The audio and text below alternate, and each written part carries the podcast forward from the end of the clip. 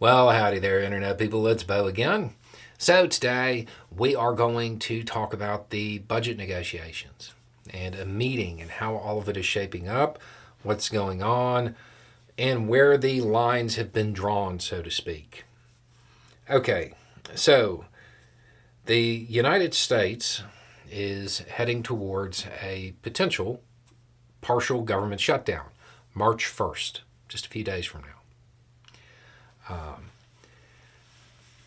this is bad for the economy. It's bad for a whole bunch of things. Where's the hangup? Republicans in the House. They have no idea what they're doing. It's really that simple.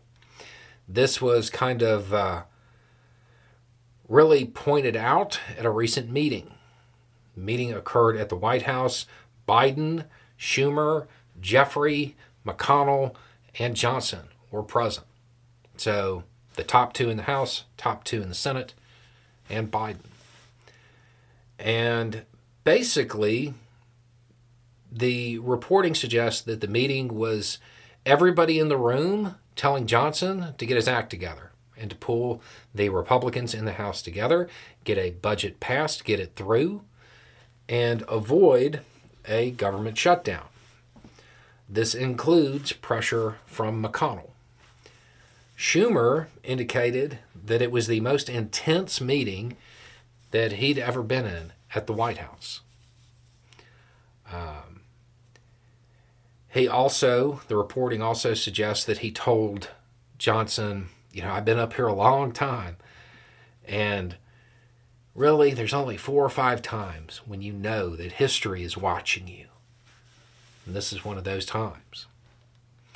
There was a lot of pressure being put on him about aid for Ukraine because everybody in the room apparently understands how important it is. Now,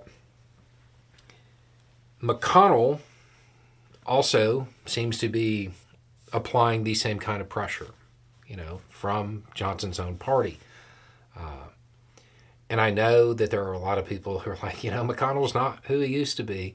I mean, that's true, but keep in mind, even even McConnell operating at 20% is more politically savvy than most politicians.